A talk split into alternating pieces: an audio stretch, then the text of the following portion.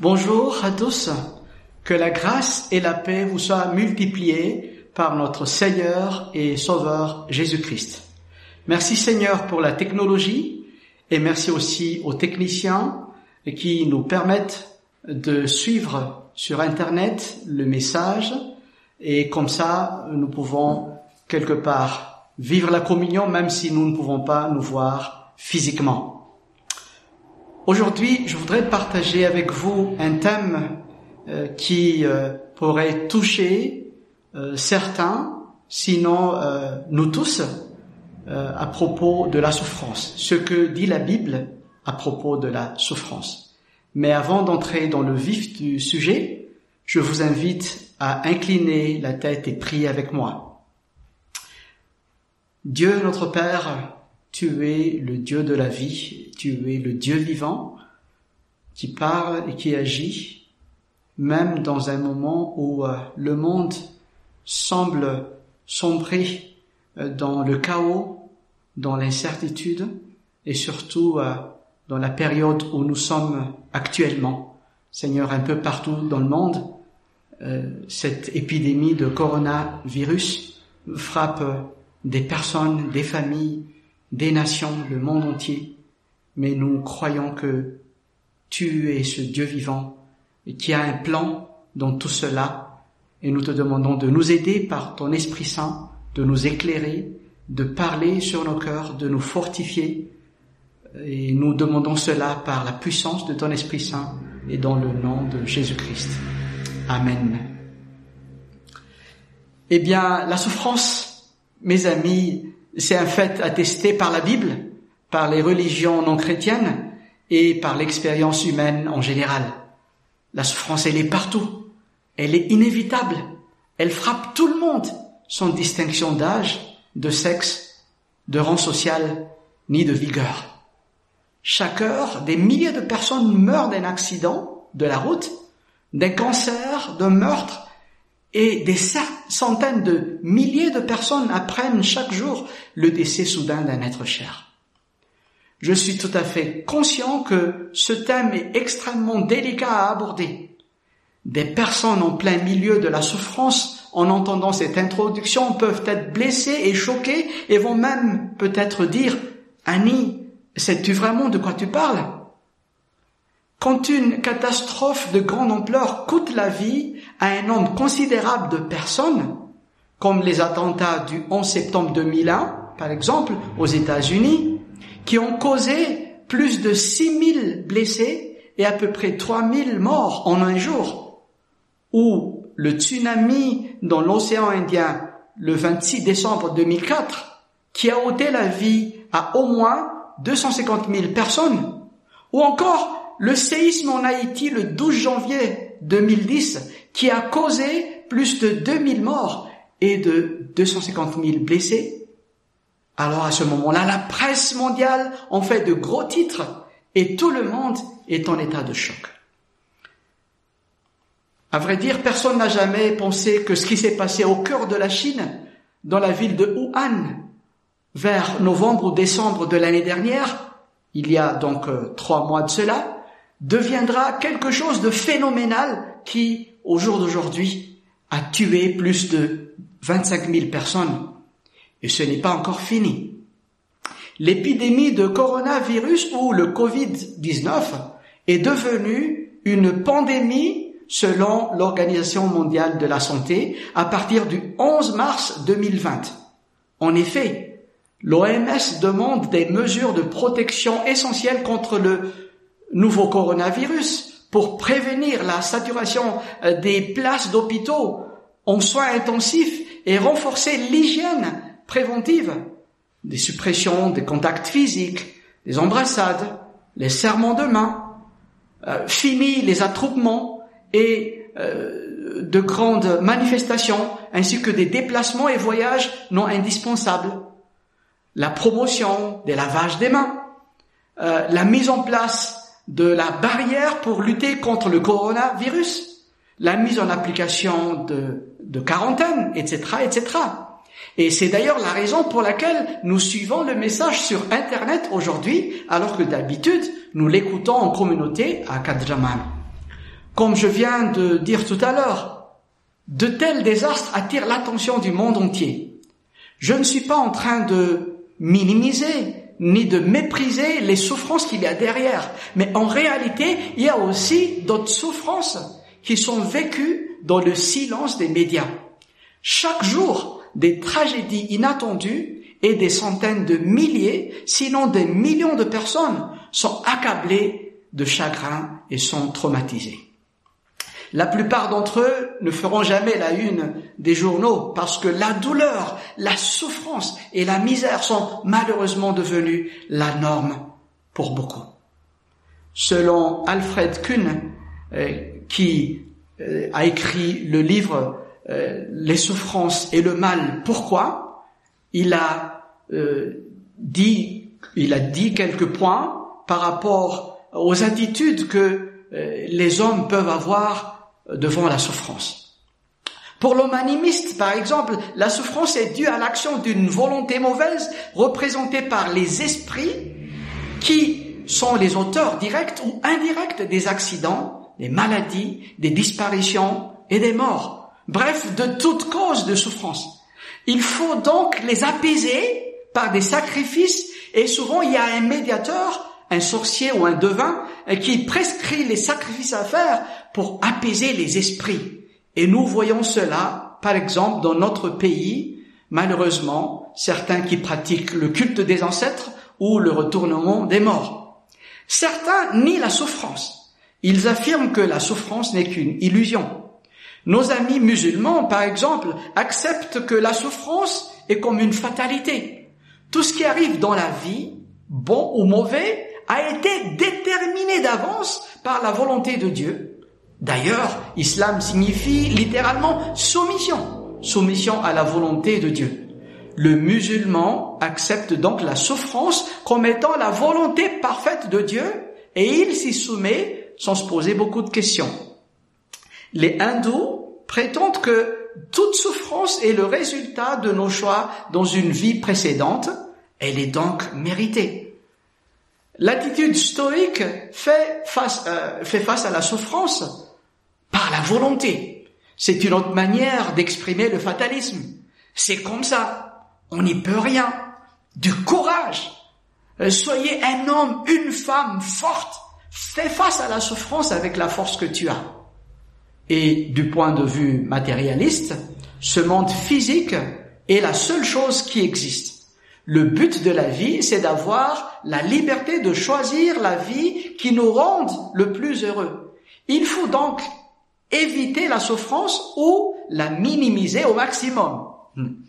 Il est important de noter que la perspective chrétienne face à la souffrance est différente de la plupart de ces attitudes.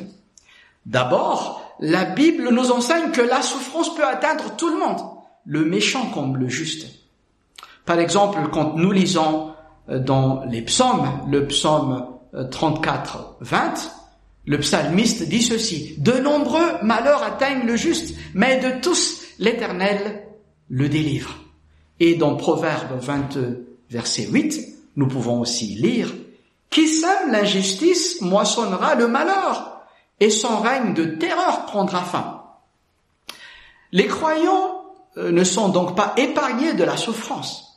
Le prophète Jérémie demanda à Dieu, pourquoi, pourquoi ma souffrance est-elle continuelle? Pourquoi ma plaie est-elle incurable? Ne veut-elle pas se guérir?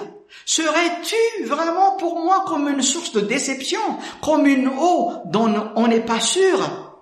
Jérémie chapitre 15 verset 18. Le Messie, qui est décrit par le prophète Ésaïe, est décrit comme l'homme de douleur, habitué à la souffrance et qu'il a plu même à Dieu de le briser par la souffrance. Ésaïe 53, verset 3 à 10. L'Épître aux Hébreux, chapitre 11, nous dresse un catalogue de héros de la foi et certains d'entre eux ont enduré des souffrances atroces.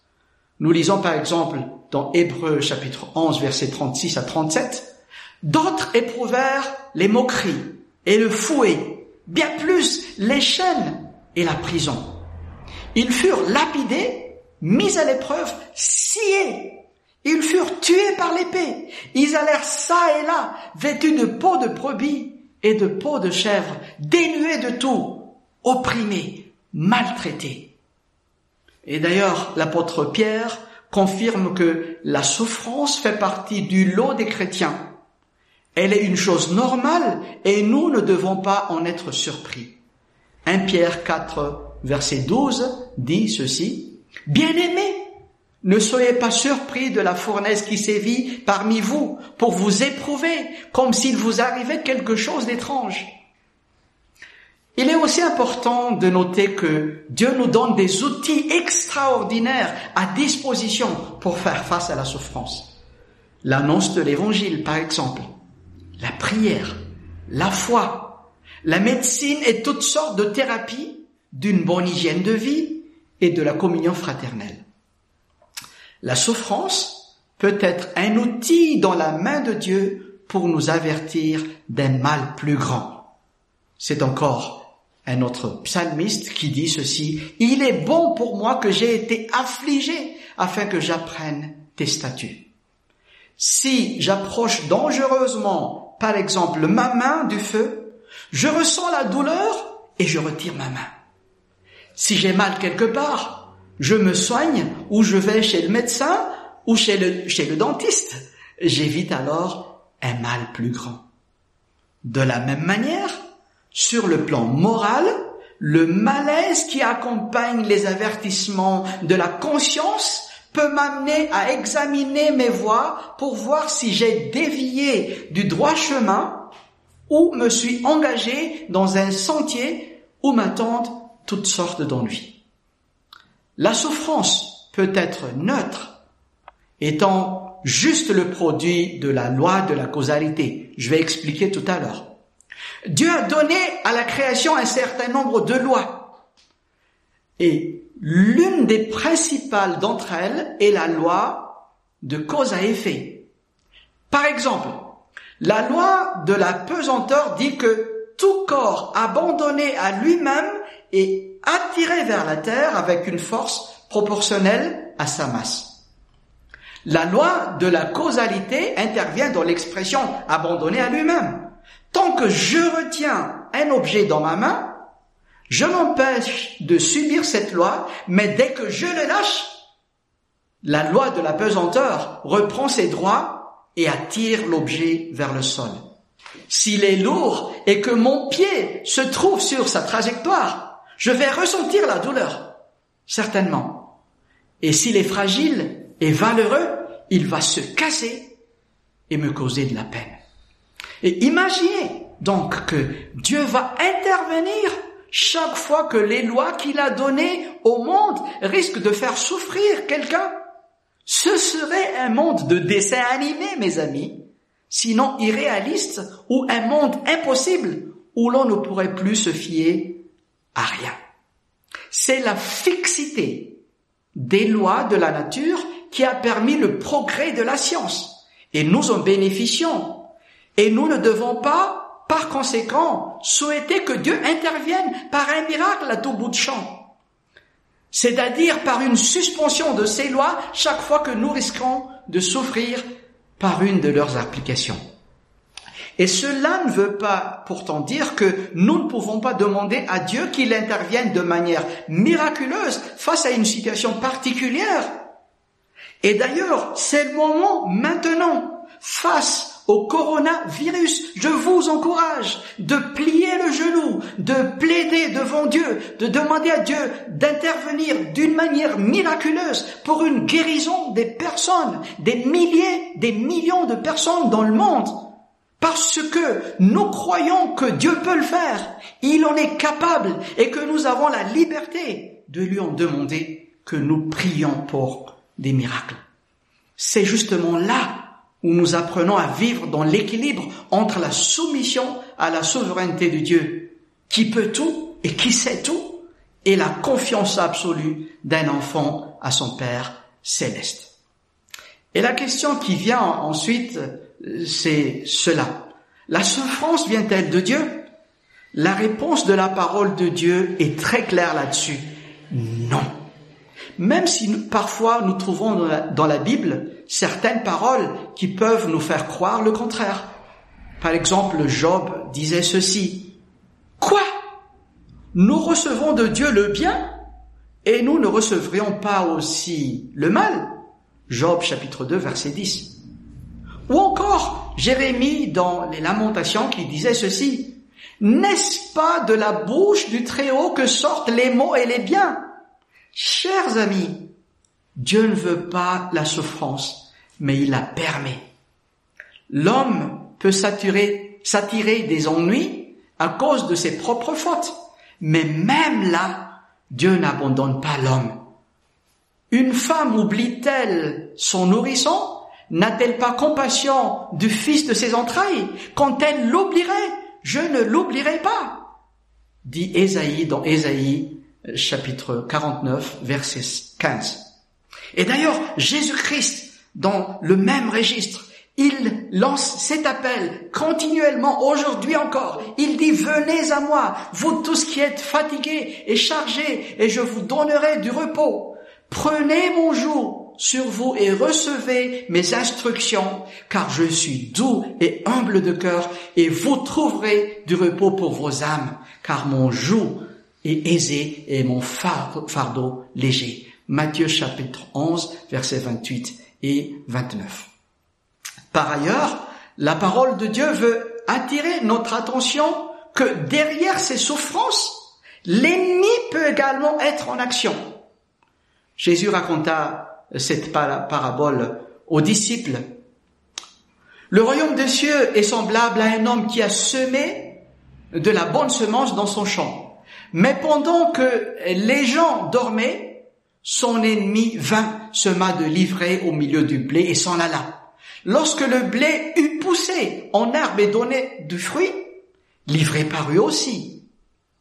Les serviteurs du maître de la maison vinrent lui dire, Seigneur, n'as-tu pas semé de la bonne semence dans ton champ? D'où vient donc qu'il est de livrer? Il leur répondit, c'est un ennemi qui a fait cela. Et les serviteurs lui dirent, veux-tu que nous allions l'arracher? Non, dit-il, de peur qu'en arrachant l'ivraie, vous déraciniez en même temps le blé. Laissez croître ensemble l'un et l'autre jusqu'à la moisson. Et à l'époque de la moisson, je dirais au moissonneur, arrachez d'abord l'ivraie et liez-la en gerbe pour la brûler, mais amassez le blé dans mon grenier. Matthieu chapitre 13, versets 24 à 30. C'est l'ennemi qui a amené la première chute de l'homme. C'est encore l'ennemi qui s'est acharné sur le patriarche Job sans qu'il ne s'en aperçoive. C'est toujours l'ennemi qui a voulu tenter le Seigneur Jésus-Christ pour le détourner de la mission pour laquelle il est venu accomplir sur terre.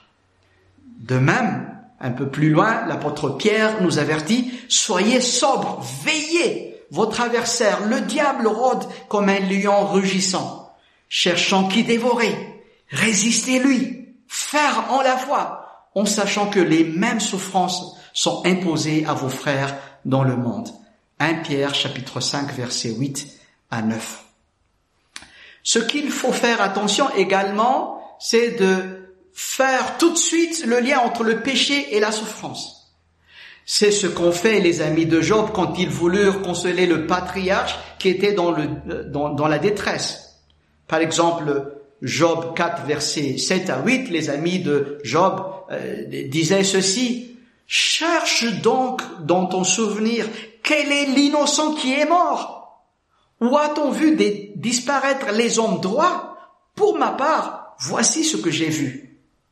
Ceux qui labourent l'injustice et qui sèment le malheur en récoltent les fruits. C'est vraiment trop facile de dire ceci t'est arrivé car tu as péché. D'ailleurs, à la fin de l'histoire, Dieu a été très sévère vis-à-vis d'Eliphaz et de Théman, les amis de Job. Ma colère est enflammée contre toi et contre tes deux amis, parce que vous n'avez point parlé de moi avec droiture, comme l'a fait mon serviteur Job. Job chapitre 42, verset 8. De même, Jésus conteste la relation directe et de manière systématique entre le péché et la souffrance.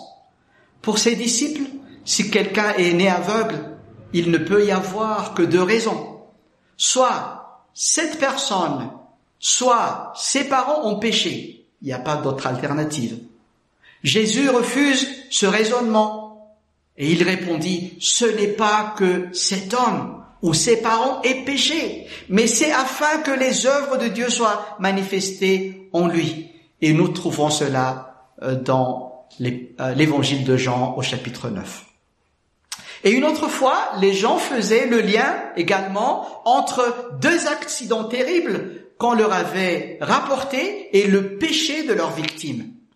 Dans Luc 13, à partir du verset 1, nous lisons ceci. En ce temps-là, quelques personnes vinrent raconter ce qui était arrivé à des Galiléens dont Pilate avait mêlé leur sang avec celui de leur sacrifice. Et là encore, Jésus prend le contre-pied de la pensée courante. Et il dit ceci. Tenez-vous bien. Pensez-vous que ces Galiléens été de plus grands pécheurs que tous les autres Galiléens parce qu'ils ont souffert de la sorte Non, vous dis-je.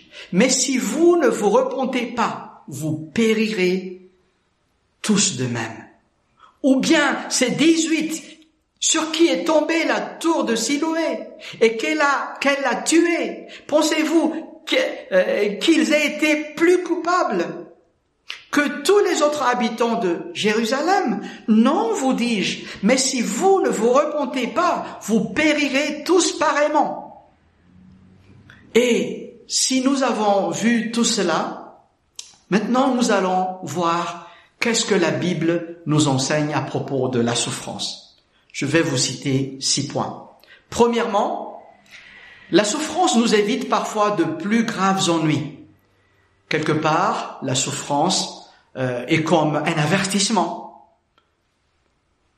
Par exemple, le péché est beaucoup plus dangereux que n'importe quelle maladie. Et il est plus sage de craindre le jugement de Dieu que l'infection par un virus mortel. Romains chapitre 6 verset 23 nous dit, car le salaire du péché, c'est la mort, mais le don gratuit de Dieu, c'est la vie éternelle en Jésus-Christ, notre Seigneur. Deuxièmement, la souffrance nous donne une occasion de nous examiner. Le roi Salomon, un roi sage, et à la fin de sa vie, il écrivait ceci. Au jour du bonheur, jouis du bonheur. Et au jour du malheur, réfléchis. Dieu a fait l'un exactement comme l'autre, de telle sorte que l'homme ne découvre rien de son avenir. Ecclésiaste chapitre 7 verset 14. Donc nous avons dit que la loi nous évite parfois de plus graves ennuis. Deuxièmement, elle nous donne une occasion de nous examiner. Mais troisièmement, la souffrance donne aussi à Dieu une occasion de nous examiner. Et si nous lisons euh, Deutéronome chapitre 8 versets 2 et 3, nous trouvons ceci. Quand Dieu s'adressa à, à son peuple, Israël, tu te souviendras de tout le chemin que l'Éternel, ton Dieu, t'a fait faire pendant ces quarante années dans le désert, afin de t'humilier et de t'éprouver pour reconnaître ce qu'il y avait dans ton cœur, et si tu observais ses commandements, oui ou non. Il t'a humilié, il t'a fait souffrir de la faim, et il t'a nourri de la manne que tu ne connaissais pas, et que n'avaient pas connu tes pères, afin de t'apprendre que l'homme ne vit pas de pain seulement, mais que l'homme vit de tout ce qui sort de la bouche de l'Éternel. Quatrièmement, la souffrance contribue à notre progrès spirituel.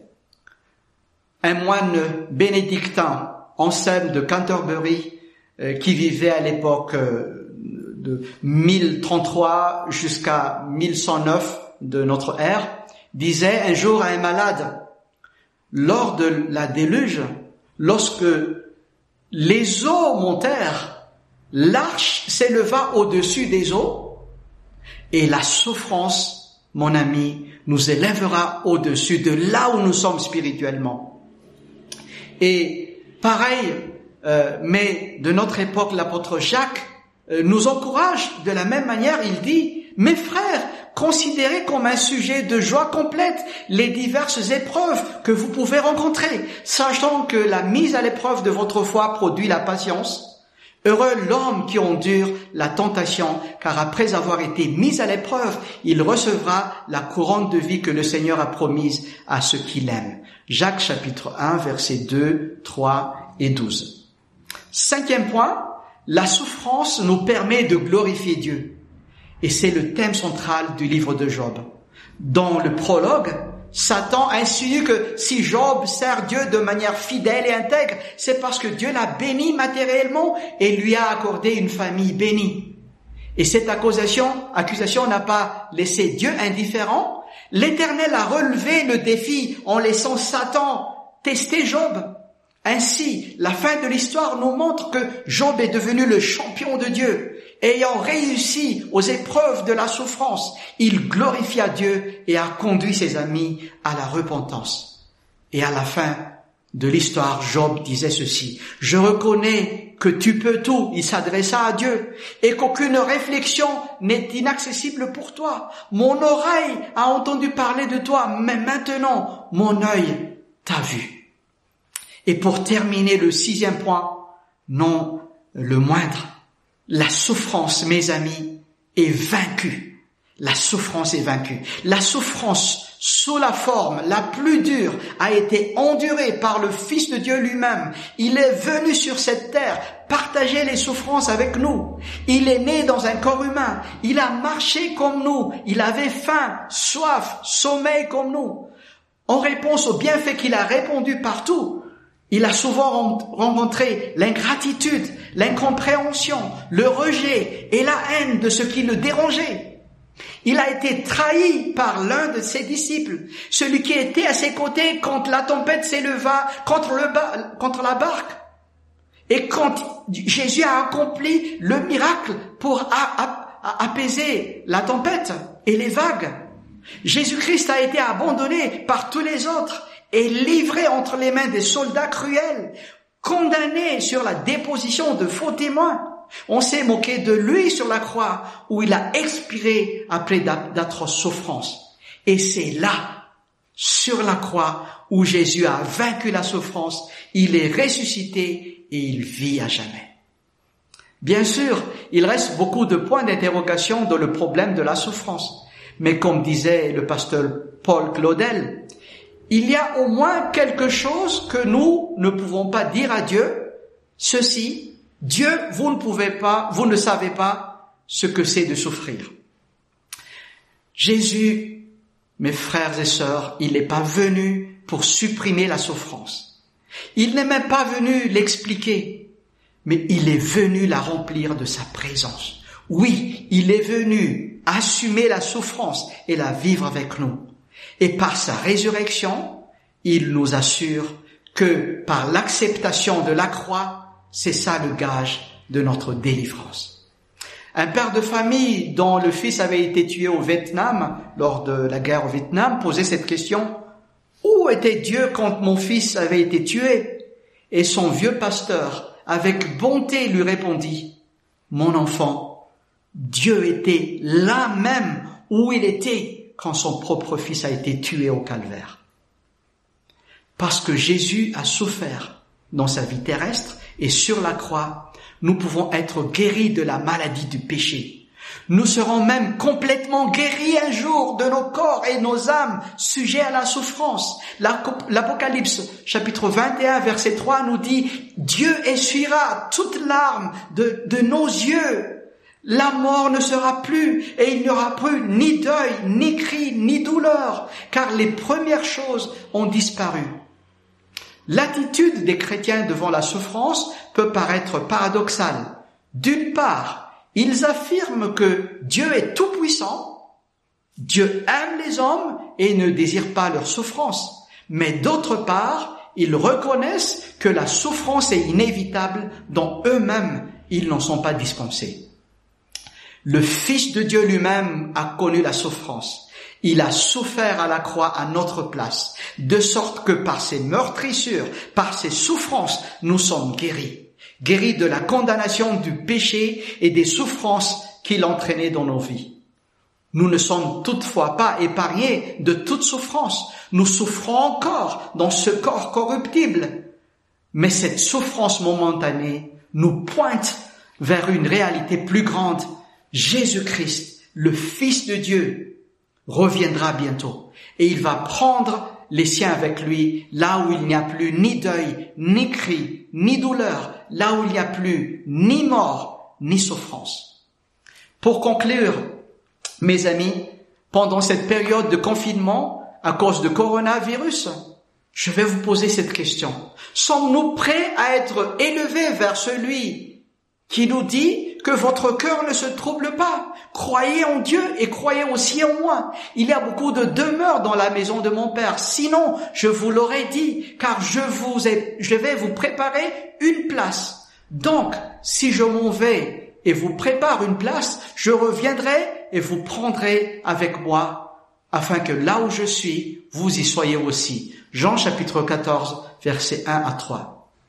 Pendant cette période particulière sur l'histoire de l'humanité, de nombreuses personnes souffrent davantage de solitude, de maladie, d'angoisse et de perte d'être cher. J'ai une bonne nouvelle pour vous. Dieu est au centre de cette souffrance. Il ne vous abandonne ni ne vous délaisse pas. Il souffre avec vous.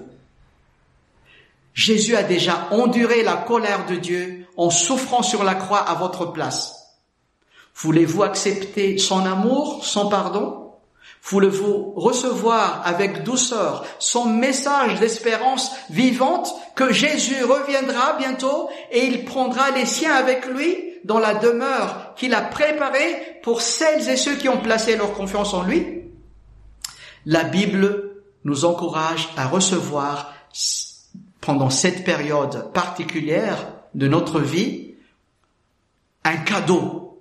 C'est comme une occasion pour laisser Dieu nous rejoindre et accomplir son dessein dans nos vies, dans nos souffrances et faire de nous les personnes qu'il veut que nous soyons. Et je vais terminer par le verset dans euh, Romains chapitre 8 au verset 28 qui dit, nous savons du reste que toutes choses coopèrent au bien de ceux qui aiment Dieu, de ceux qui sont appelés selon son dessein. Amen.